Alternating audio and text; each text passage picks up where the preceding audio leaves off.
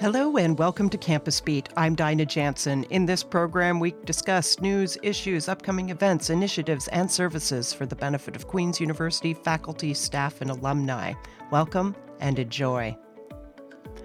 In today's special episode, we have an exclusive interview with Calder Bryson, Chief Electoral Officer for the Alma Mater Society, where we cover electoral processes for the AMS executive team following the January 31st withdrawal of a team member from Team JNN, the potential impacts for student engagement with the voting process for the rector positions and fee seeking clubs on the referendum ballot, and the importance of slates and neutrality for the AMS in the election cycles. Let's jump over now to our conversation with Calder Bryson.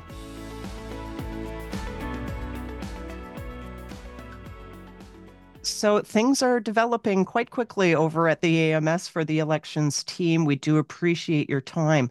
Uh, could you introduce yourself and tell us about your role within the AMS elections team? Yes, absolutely. So my name is Calder, and I hold the title of Chief Electoral Officer Last year, I also worked in elections as a logistics and finance deputy. So this is a little bit of a step up for me, taking on a bit more responsibility. Um, as chief electoral officer, I essentially handle all things elections around Queen's campus. And this not only pertains to specifically like campus-wide elections, but I also manage the faculty faculty society ballots. So if you've ever voted for anything within your faculty, I was arranging that. And then it's just a lot of logistical coordination, liaising with different individuals, preparing ballots, working on marketing strategies, trying to encourage students to get out and vote so we can see that nice high voter turnout. But yeah, it's kind of a little bit about what I do. This year, a little bit different. We've got a nice big ballot coming up. We've got, well, we should have had the executive on the ballot as well as the rector and all the student fees. So it's a busy time for us for sure. Thank you so much. And again, we do appreciate uh, your time during this extraordinary and very busy time for you and your team members. So, uh, over the last couple of days, Calder, we understand there has been a withdrawal of a member from Team JNN, the only team this year running for uh, AMS executive. Can you explain for our AMS student listeners what this means for the remaining Team JNN members and their campaign? Yes. So a few days ago, I believe Wednesday now, um, Nico reached out to myself and to the Secretariat, Alicia, and he expressed that he would no longer be able to run in the election and cited personal differences among him and his team members. Um, obviously, he's allowed to do this. So we just kind of reached out. We said, thank you for letting us know. And then we booked meetings for the next morning with one meeting with um, Jason and Noah, and the second with Nico. Unfortunately, because teams are ratified as a slate as a group of three, when one member drops out, the whole team is forced to withdraw from the election. Substitutions are not permitted, and this is something that we saw last year as well when Elizabeth was forced to drop out. Then her whole team, unfortunately, was removed from the ballot. So, yesterday morning during our meetings, we essentially confirmed with Jason and Noah that they understood they could no longer run for executive. And then we confirmed with Nico that he understood he could no longer run for executive. And this removed our last team from the ballot, which is unfortunate. And so this triggered the special assembly policy, which the last time we had one of these was 2017, and we're essentially working off that precedent moving forward. But what we're looking at now is kind of um, a little bit more of a quicker process where there's a nomination period followed by um, the absence of a campaign period, really, but the teams present themselves at the Special Assembly and in a presentation given to the voting members and any students that wish to attend, they explain who they are, why they've chosen to run, and a little bit about their vision for the AMS. And in this time, they're also permitted to share any ideas they may currently be developing and then there's a questioning period followed by a debate, and then voting members essentially vote them in that very night. So it's pretty quick now, but I think that kind of reflects the urgency that we're feeling in the absence of having any teams. Okay, so thank you for that detail. So we do understand that the AMS has now also announced the reopening of nominations for AMS executive candidate teams uh, until February 9th. And uh, the journal has stated as well that on, in their February 2nd article that the fate of next year's executive team is going to now be decided at Special Assembly on February 13th. So can you can you clarify a little bit more for our AMS student listeners what this means if an executive team is being selected at the Special Assembly? How will students still be able to participate in the elections process for the next AMS executive team? Um, this second process that we've triggered, all students are welcome to run, and nomination period is actually a little bit less strenuous this time around. We've waived the requirement of having to collect signatures in order to make it a little bit more accessible and I want to say less intimidating to students because it's a little bit Simpler, you can now self-nominate and present at assembly as a team. As for student voices being included, obviously you're welcome to attend the assembly, but it is largely driven by the voting members. And I think that's designed to kind of reflect a need to have a team put in place. However, I will say, let me open the policy here quickly. There's a special instruction given to voting members on how they're supposed to cast their ballot at the end of the night. And reading from the policy, I've got members shall vote with a view to the best interests of the society rather than a particular constituency, group, or affiliation. And I think this is really just designed to keep the students' general interest at heart and make sure we're selecting a team that's going to be beneficial for Queen's University as a whole and not just any one particular group. Okay, thank you very much. And now, uh, the, our question for you is what impact will reversion to the appointment of the executive at the AMS Assembly have on student engagement with the rector election and club fee referendum processes still underway on February 6th and 7th?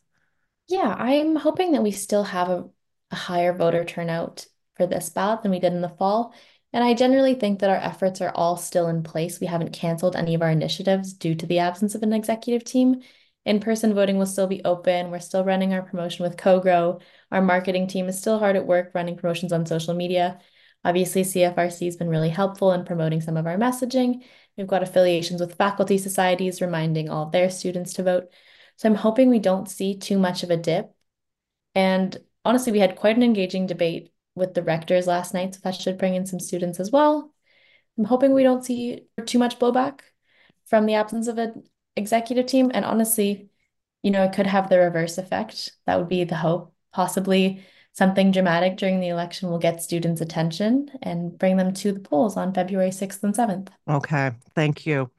Now, while we we hope that that is the case. And uh, we do see still a lot of uh, student engagement to elect their next rector, but also decide on uh, particular fees that are um, on the slate this uh, this winter term.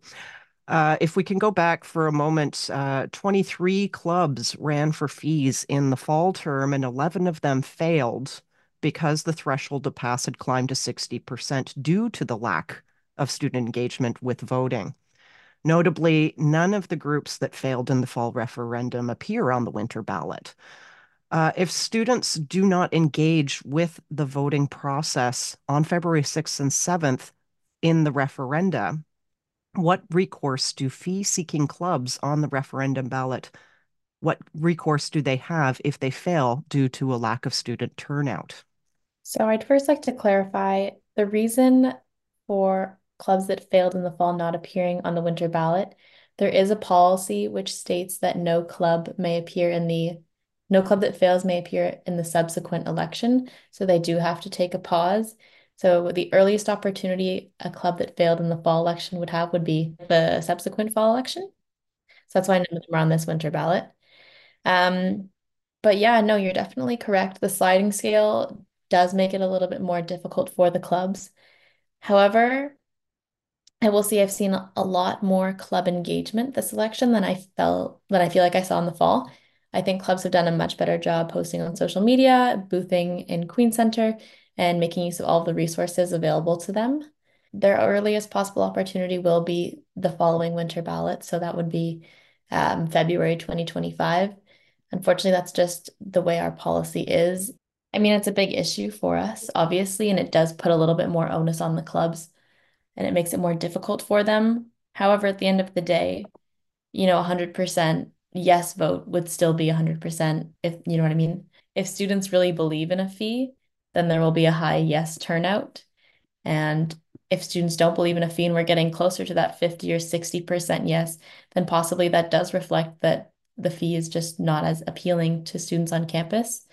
And I think students are being a little bit more cautious, especially right now um, with cost of living increases and money being an issue for a lot of individuals. I think people are being cautious with how they allocate their funds. And so clubs really do have to work to prove that they deserve that student money. And unfortunately, clubs that don't engage and low voter turnout work harmoniously and clubs lose their fees. Okay, thank you very much for that.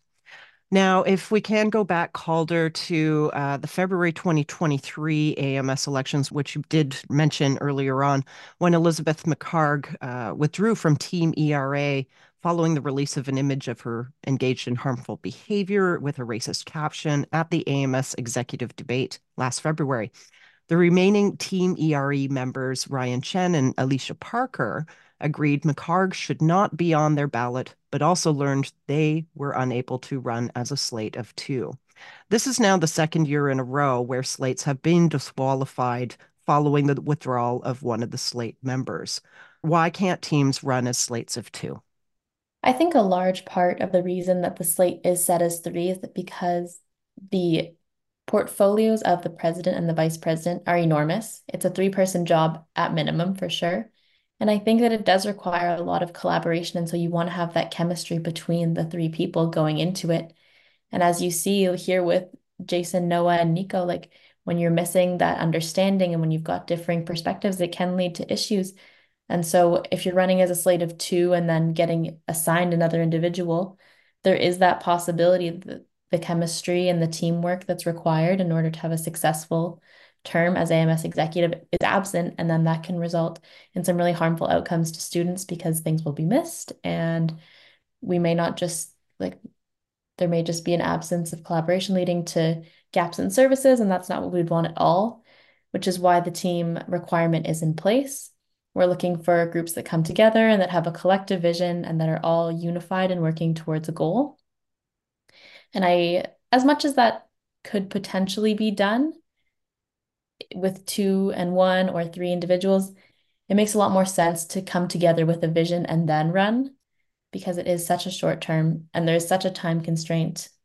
And it would be nice to know in advance what you're getting yourself into and who you're going to be uh, tackling these problems with. Okay. Thank you so much. And now, just a couple more questions for you, Calder. Uh, Nico Brassett told us yesterday in an exclusive interview that he had only met his teammates two weeks prior to his own withdrawal from Team JN, indicating that maybe sometimes AMS executive team members may not always know each other, know each other's values, and understand each other's vision before uh, running for student office and before carefully strategizing and launching campaigns. With that in mind, why must the AMS executive be elected as a slate? And has the AMS considered moving to the election of individuals to specific roles as the SGPS does? I think I touched on this a little bit earlier, but that slate requirement does come from the collaboration that's needed between the members. And I think in the consultation period and in the nomination period, when you're kind of getting to know your teammates, I think that's kind of when you would want to identify, and even before for some groups, right? If you're comfortable working with these individuals that you're running with. Um, at this time, we're not considering moving away from the slate model. I don't want to say one way or another how that will be in the future. I can't I can't look ahead too much. But as of right now, that's not something we're looking at. I think that the teamwork required is just too critical to kind of put it up to chance and move to nominating individual positions. Okay, thank you for that. And finally, last question. Uh, I did spend some time this week while doing uh, a fair amount of work undertaking interviews with uh, with the uh, AMS executive team candidates. Uh, uh, but however, I was looking for information about those candidates on the AMS website. I was also looking for information about the clubs on the AMS website. Where do people find information about the candidates and the clubs from the AMS that is running these elections and referenda? But generally, we do our best to stay neutral, which is why you wouldn't find a ton of information outside of the actual procedural happenings on the AMS website. Um, the journal, on the other hand, is a great resource. I know they've published candidate profiles for both the rector candidates and they ran several stories about the executive candidate. And I believe today's print issue or one of the coming ones should have information regarding all of the clubs. Outside of that, I generally think that candidates as well as student activity fee groups do a great job of posting on their social medias about who they are, what they stand for, and why you should vote for them. And so I think it does put a little bit more of an onus on students, you know, not having a one stop hub where they can find all the information. But in order to preserve our neutrality, we do need to allow groups to kind of do their own marketing. And thank you to Calder Bryson for joining us on February 2nd for this interview. As of 10 a.m. on February 5th, the Queen's Journal has posted story coverage about the recent rector debate, but has not yet posted information about the student club seeking fees at referendum beginning tomorrow, February 6th. AMS student members seeking information about the student club seeking fees may visit our news page at cfrc.ca to find this information and also listen to our exclusive interviews with student club representatives on CFRC's Campus Beat podcast via Spotify and Apple Music. All AMS members are reminded to check their emails for ballot and voting information and to cast their votes electronically on February 6th and 7th. You can also learn more about the AMS electoral processes by visiting org.